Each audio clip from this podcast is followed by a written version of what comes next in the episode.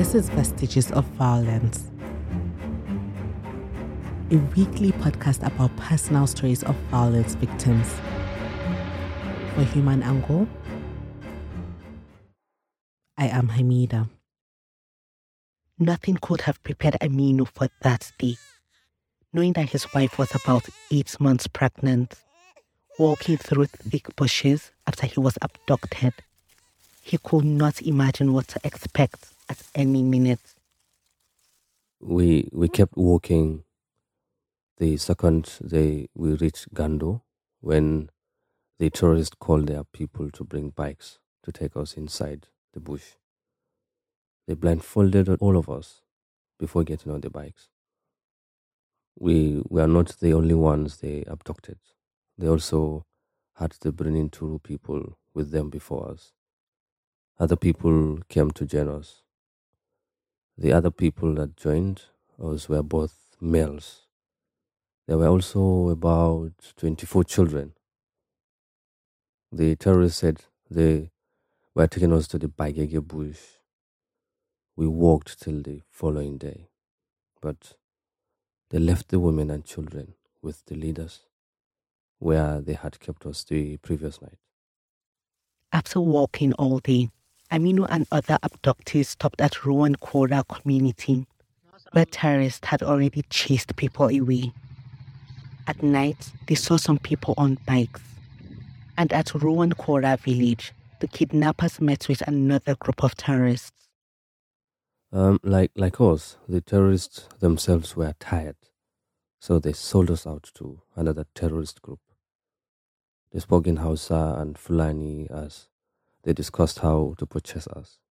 And the only thing we had was that they would buy us for 300,000 naira and they further bargained to sell us for 500,000 naira each.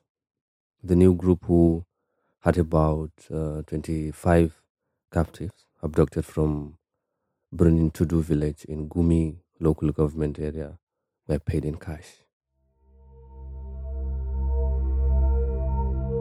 Aminu began another trip with his new captives in mind to plan his escape. It seemed to work because he got to know a lot. After some time, Aminu finally decided to carry out his escape plan overnight. The abductees were surprised when they learned of my plan to escape. Already, I, I had cunningly refused to give my leg to be chained. I only gave my, my calf. So I dragged down the chain from the upper part of my leg to my feet and simply unchained myself. I tried to unchain the others, but could not because all of them were chained firmly by the ankle. Aminu then wore the sleeping guard's shirt, which hung on the tree, and also picked up one of his guns. When I was far away from the camp, I, I abandoned the gun, took off the shirt, and fled as fast as my legs could.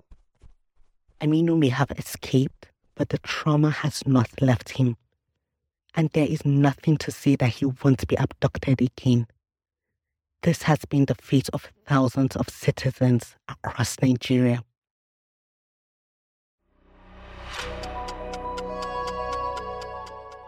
This episode was scripted by Oluwaseun Adebowale, edited by Ahmed Salkida, and produced by Atahi Richard Voice acting by Usman Abbazanna.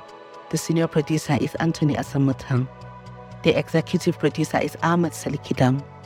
For more stories, go to humananglemedia.com and find more episodes wherever you listen to podcasts. I am Hamida.